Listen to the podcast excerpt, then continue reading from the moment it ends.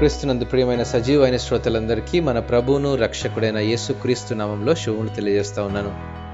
నేను పొరపాటు చేశాను అనే అంశాన్ని ఈరోజు మనం ధ్యానించుకుందాం.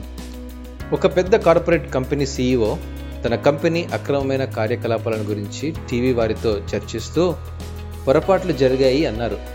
ఈ మాట చెప్తూ బాధలో తానున్నాడని బయట కనిపించేలా చెప్పినా ఆయన నిందను ఆమె దూరంలో ఉంచి తను వ్యక్తిగతంగా ఆ తప్పును తాను చేసినట్లు ఒప్పుకోలేకపోయాడు.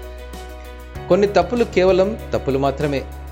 రాంగ్ రూట్లో డ్రైవ్ చేయడం, ఫలానా టైంకి సహాయం చేస్తానని చెప్పి మర్చిపోవడం, టైంకి కట్టవలసిన డబ్బులు కట్టకుండా ఉండడం వంటి మరెన్నో తెలియక జరిగిపోతుంటాయి. అయితే కొన్ని వీటికి మించిన తప్పులు ఉంటాయి. అవి మనం ఉద్దేశపూర్వకంగా చేసినవి. వీటినే దేవుడు పాపం అంటాడు. దేవుడు ఆదాము హవ్వలను వారు ఆయనకు ఎందుకు అవిధేయత చూపించారని ప్రశ్నించినప్పుడు వారు నిందను వెంటనే మరొకరి వైపు వేయాలని చూశారు.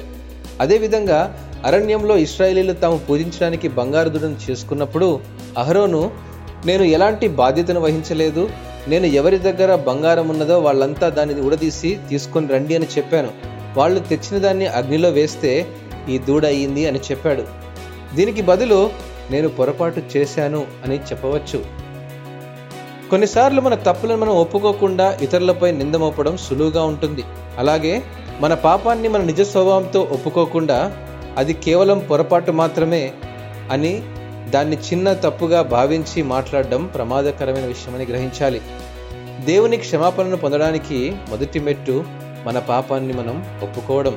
అయితే మనం బాధ్యత వహించి మన పాపాన్ని అంగీకరించి దేవునితో ఒప్పుకున్నట్లయితే, మన పాపములను మనం ఒప్పుకున్న ఎడల ఆయన నమ్మదగిన వాడును నీతిమంతుడును గనుక ఆయన మన పాపములను క్షమించి సమస్త దుర్నీతి నుండి మనల్ని పవిత్రులుగా చేయును. ఈ మాట యోహాను రాసిన మొదటి పత్రిక 1వ అధ్యాయం 9వ వచనం మనం చూడగలం. ఈ స్వభావం మనలో ఉన్నప్పుడే దేవుడు మనల్ని తప్పకుండా క్షమించి పునరుద్ధరిస్తాడు. దేవుడు ఈ వాక్యమును దీవించునుగాక. ఆమేన్.